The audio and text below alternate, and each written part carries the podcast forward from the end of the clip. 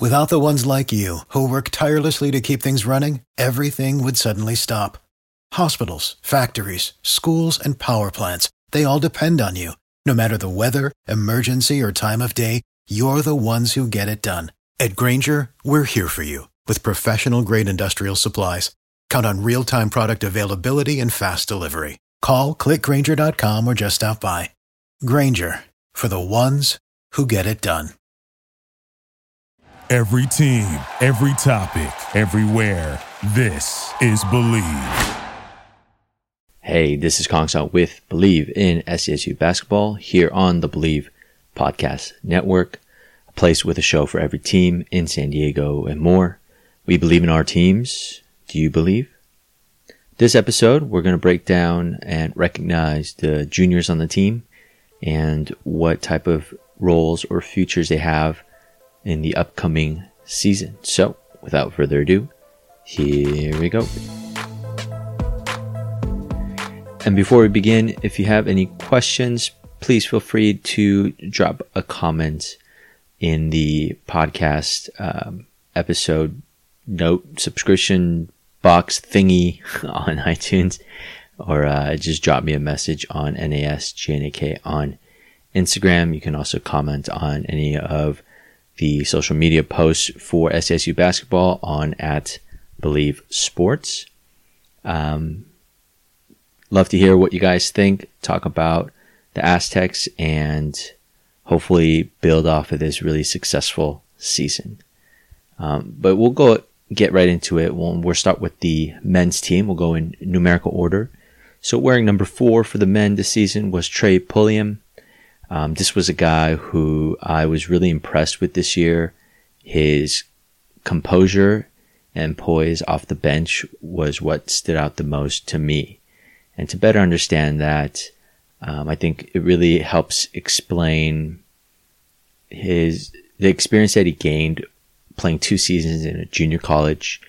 Um, typically, for me, what that means to me is just the willingness to continue to um, keep playing for that dream. You know, just because you're in a junior college, a lot of people might scoff at that or think that you're not quite um, ready or will be ever ready for D1 basketball. But here's this guy who took two years in junior college and it paid off. And now he's a key player off the bench for an Aztec team that was the last in the country to be undefeated and number six in the nation you know, his journey is similar to, you know, those, those people in high school you were friends with that took the junior college route. Hey, I want to save money and I want to go to um, a great school in town, but it's too expensive right now. Um, but I still want to go. So I can spend two years, work hard, save some money and um, transfer in. And, you know, I'll admit 17 years old, you sold the dream of going to a good school right away is the best way. Just get in, get your four years and get out. And you tell yourself, or you're also told that if you go this junior college or alternative, alternative route, there's a chance you might just be a lifer in, in a junior college. There's a lot of risk involved. What if you don't get in? Then what? And blah, blah, blah. And Sure. I mean, those are all legitimate reasons, but you always have those boys and girls who are very adamant about going to a college. And I witnessed that. A lot of my friends from high school took the junior college route and went to a university that they really liked. And now they're happy and they don't have as much debt and they still have the degree that says that they graduated from their dream school.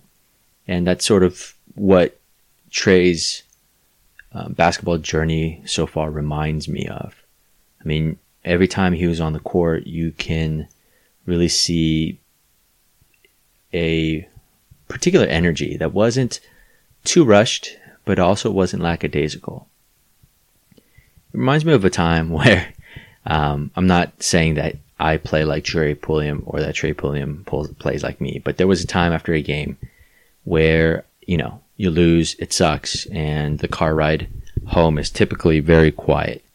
And my dad just, you can kind of tell, you know, uh, parents sort of have a deep inhale, like, but nothing comes out. And so you can tell they're sort of trying to formulate the words in their mind before they really say it. So after about three or four of those, you just kind of hear my dad go, well, look, you didn't play well, but, uh, you definitely didn't make the team worse when you're on the court.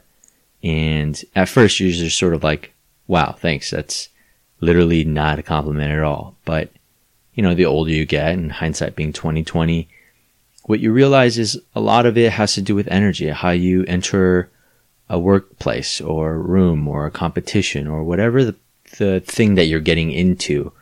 There's a certain aura of energy that surrounds that environment and you can walk in and think that you own the place and stink it up. You can think that you're the worst and stink it up that way. Or you can walk in, embrace it for what it is, put your own little remix to it, but don't put too much to it and don't take too much out of it. And that helps actually steady the ship. And that's what Trey does a lot. You know, he has a couple of great moves. He, his handle is getting there and he can get to the rim uh, relatively easily. But if he gets a more consistent jumper and, and is able to knock more down from three, given the fact that KJ is graduating, we're assuming Malachi goes pro, there's going to be this starting minutes spot, or at least minutes equal to a starter that that's up for grabs. And I think Trey really has a good chance at getting that. I mean, he's a great, he can turn into a great uh, playmaker and great point guard. So, um, I'm really optimistic about Trey's future. And speaking of optimistic, uh, Mr. Matt Mitchell, we're number 11. This was sort of his breakout year. Um, he had an incredible body transformation, transformation from sophomore to junior year. He's been with the Aztecs from the very beginning. Um, looking at past articles from the San Diego Union Tribune, you see that he was rumored to be as heavy as 260 pounds, and sounds like a lot even for somebody with a 6'6 frame. And now you look at the website or uh, the Aztec site, and it says he's 225. And I'm 30 years old, and as of this recording on a Sunday night, in about two and a half months, I've lost about eight pounds, and I feel phenomenal. This guy, in maybe about twice as much time, lost about like four times as much weight. I mean, it's incredible what he was able to do. And losing the weight isn't necessarily difficult. I mean, I'm sure you know somebody that does it all the time, whether it's getting ready for, you know, Vegas or the summer season or whatever. It's a, the ability to keep it off throughout the year. And you really got to see him benefit from that. Oftentimes he was a top scoring option when the offense was a little stagnant. He would at times get off to a really hot start in the second half, and that really helped cut the lead significantly right away, like snap of a finger, or build the lead from 7 to 16, and then you just kind of put them away. So Matt was, outside of Malachi, the most important Aztec this year. And because of the body transformation, transformation, he was still able to maintain a lot of the strength. And so even though he's six six, he was able to hold his own whenever he got switched onto bigs. So I definitely see him being a, a number one scoring option for the Aztecs next year. He might not be the top playmaker. He might not get the, the, the buckets in the same way that Malachi will get them. But you look at all his numbers, uh, skyrocketed upward. His field goal percentage from his sophomore year last year went from 40.5% to 46.8. Three point shooting went from 32.8% to 39.3. Free throw went from 75.5% to 87.3. I mean, he really worked hard and the lighter frame has, you know, benefited him in so many ways. And that's not to mention he's probably had the Aztecs of all the Aztecs the dunk of the year against New Mexico where he cocked it back and I genuinely still don't know to this day how he was able to dunk it. Um, if you don't know what that is, just YouTube it. It is incredible. And it ends with a scene, a shot to Bill Walton, who's just kind of smiling um, year to year. So it, it kind of ties in the highlight perfectly. He's definitely cut down on his turnovers. He's increased his offensive game. Um, if there's any particular knack that I would say he would need to work on is I feel like in seasons past when he's bigger, he is able to sort of brace the physical nature of post play a little bit better. And now that he's a little lighter and quicker on his feet, I've noticed him having a tendency to sort of try and reach around post entry passes and sort of try to get into passing lanes where he, because of the significant loss from one season to another, maybe he feels like he's a guard, like he's a cage, and he could certainly move like that at times, but it's not always the case, and he gets into foul trouble quite a bit in that regard. But that's just at this point splitting hairs. Um, we're going to go ahead and move forward to number 20 on the Aztecs, Jordan from Torrance, California, where I went to elementary and middle school. So shout out to Torrance.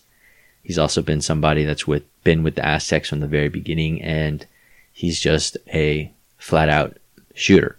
Over 40% from three. Um, a couple of the highlights you can see of his online is his high school alma mater, Bishop Montgomery, with him in tow, leading the team, upset uh, Marvin Bagley's Sierra Canyon in the CIF playoffs. I think is 2018, 2017. Um, so that's pretty cool. That's a pretty cool uh, resume builder, if I say so myself. Um, but I think with him, we had so many playmakers and a big who was also able to spread the floor that he was able to benefit off of that with a lot of catch and shoot threes and catch and shoot jumpers.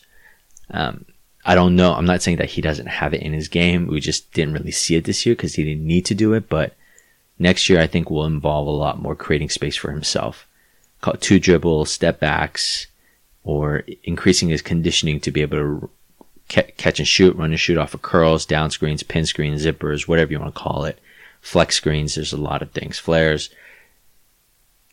With those certain types of players gone, I just don't know how those elements will be in play next year. So there is a good chance that Jordan will have to um, find way find more creative ways to shoot, and I think there will be a greater percentage of his shots coming off the dribble compared to this year when it was mostly catch and shoot. Um, but he's still very dangerous in transition. He's the guy that you have guys flying to the rim, and he just kind of comes in the background and if you're not paying attention, he's going to be there and he's definitely going to make it. And to round out the junior class, um, this is definitely somebody that's not going to come back next year is Malachi Flynn, who wore number 22. He was Mr. Do It All this year. Uh, I have a, I wouldn't say soft spot, but I know that there is a long line of hoopers, particularly guards from the state of Washington, which he is from. He played two years at Washington State before he transferred over to SDSU. And one thing that the state of Washington basketball has in common with all these guards is just their ability to go get buckets. I mean, you have most notably Jamal Crawford, you have Nate Robinson, Zach LaVine, um, to name a few. And he's just another one of those guys. You he would put up a silent box score, meaning you just watch the game and if you had to predict how many points Malachi would have or how many assists Malachi would have, it's often less than what he really output or really produced. And that's because he, there's no frills to his game. He just goes to work, gets the buckets and goes home. I mean, this guy has a myriad of, of dribbles and he does really well with, uh, big men like Yanni and he played really well with Yanni this year. He has great footwork, has great handles, and he sees the court really well. So he is definitely somebody I would say is who somebody who likes to get his teammates involved first, which makes him a lot more dangerous, a la Steve Nash, in the sense that, you know, you go through the motions of an offense. Obviously, before every game, you're going to know what the team has. And you have somebody that's going to look for other people. So your initial instinct is to make sure that everybody is covered and everybody is not at their spots so that the playmaker can't get everybody else going.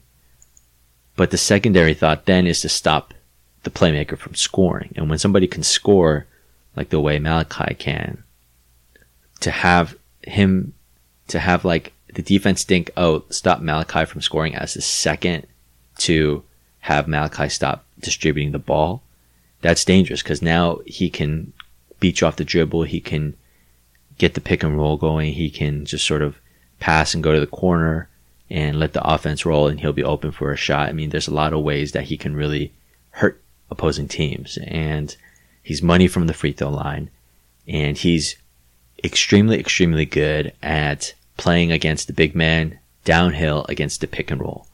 He can do anything he wants to get to any spot on the court in that scenario. I think that's why he played so well off of Yanni.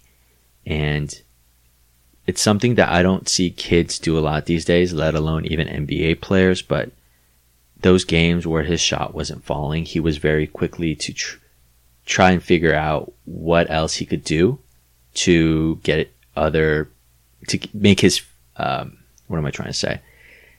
Even if his shot wasn't falling, he was willing to find out what other parts of the game he can make an impact in, whether it's rebounding, whether it's defense he was very good at just making sure he had an impact in one way, shape, or another.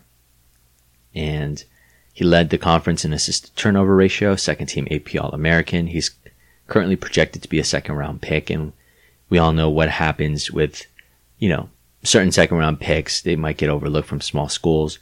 I am very, very confident. I don't, I don't think this is much of a hot take, but he will be on an NBA roster next season. Book it hands down. Stamp it, notary it, throw everything else away because we can't, so we can't override it and mail it because it's going to happen. Um, and then moving forward to the women's team, there are three more juniors. We're going to start with number five, Tia Adams, a reserve guard.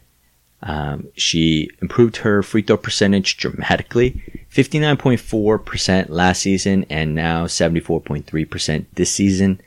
She can get to the cup and she doesn't jump high, but she can jump far. So her takeoff point is a little different than what you might expect. And as a defender, that's kind of hard to gauge, especially if they can come, if they can jump far. That means they're coming at your body a lot quicker.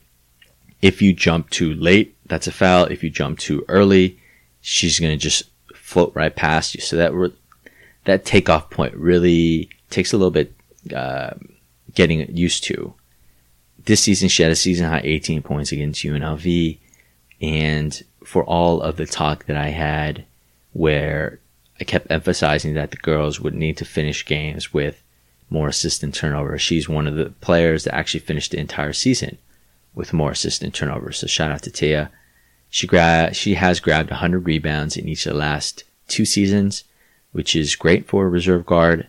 Um, I think that she'll get a little bit more opportunities this upcoming year with Taylor gone, and hopefully she can look to capitalize on that. We'll move forward to number 24, Kiara Edwards, a reserve forward uh, from Surprise, Arizona. Great name for a city. Um, Kiara was part of the highest ranked recruiting class for SDSU a couple years ago. And with four seniors leaving that should open up some more opportunities for her. She only averaged four minutes a game this season, but a great off season can open up a lot of opportunities, especially with the credentials that she had during her recruiting um, coming into SDSU. We definitely know that the skill is there, that the talent is there. So hopefully we'll see what she does with the opportunity. And to round out the junior class, last but certainly not least, Naomi Ikwidiki, I think, I'm sorry if I'm pronouncing that wrong. I probably am. Number 45. Um, she's been struggling through some injuries the first couple of years. I know she had a medical redshirt, I think, for between her freshman and sophomore year. So she's just played spot minutes throughout the season, but she's a six-six post presence. So I'm just really hopeful to see what a healthy postseason can do um, or I'm sorry, a healthy off season can do for her.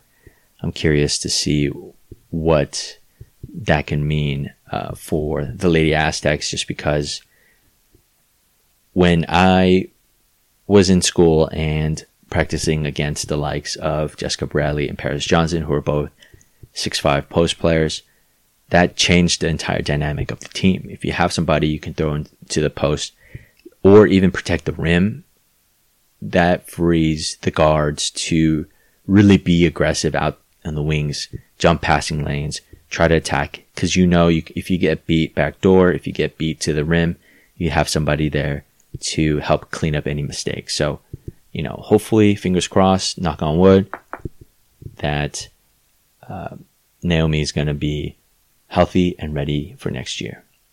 And those are the six juniors for the Aztecs this season. We'll see what happens. Good luck to Malachi in advance uh, during the NBA draft. I'm very hopeful to see he'll be on a team that I like to root for. Um, if you like the show, please rate and subscribe to us on iTunes. We're available wherever podcasts can be found. You can find us at bleav.com and at bleav podcasts. We also have a new uh, Instagram specifically catered towards the sports podcast at Bleav Sports. Feel free to sh- uh, shout out and message on any post there, or um, feel free to message me at NASGNAK on Instagram. If you're interested on, oh, can't talk to, it, what is wrong with me? If you're interested in advertising on this show, please contact us at bleav.com. The upcoming episode will dig into the sophomores and then the freshmen and then the upcoming class. So, um, within a couple weeks time, we'll be ready to expect or ready to know what, what's going to happen next year or ready to, I don't know what I'm trying to say. I think it's, t- I think it's time to go. Um, I hope everybody's doing well. I hope everybody's being safe. I hope everybody is social distancing. And until next time, go Aztecs.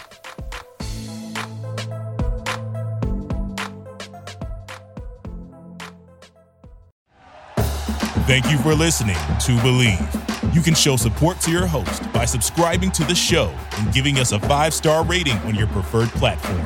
Check us out at Bleav.com and search for B L E A V on YouTube.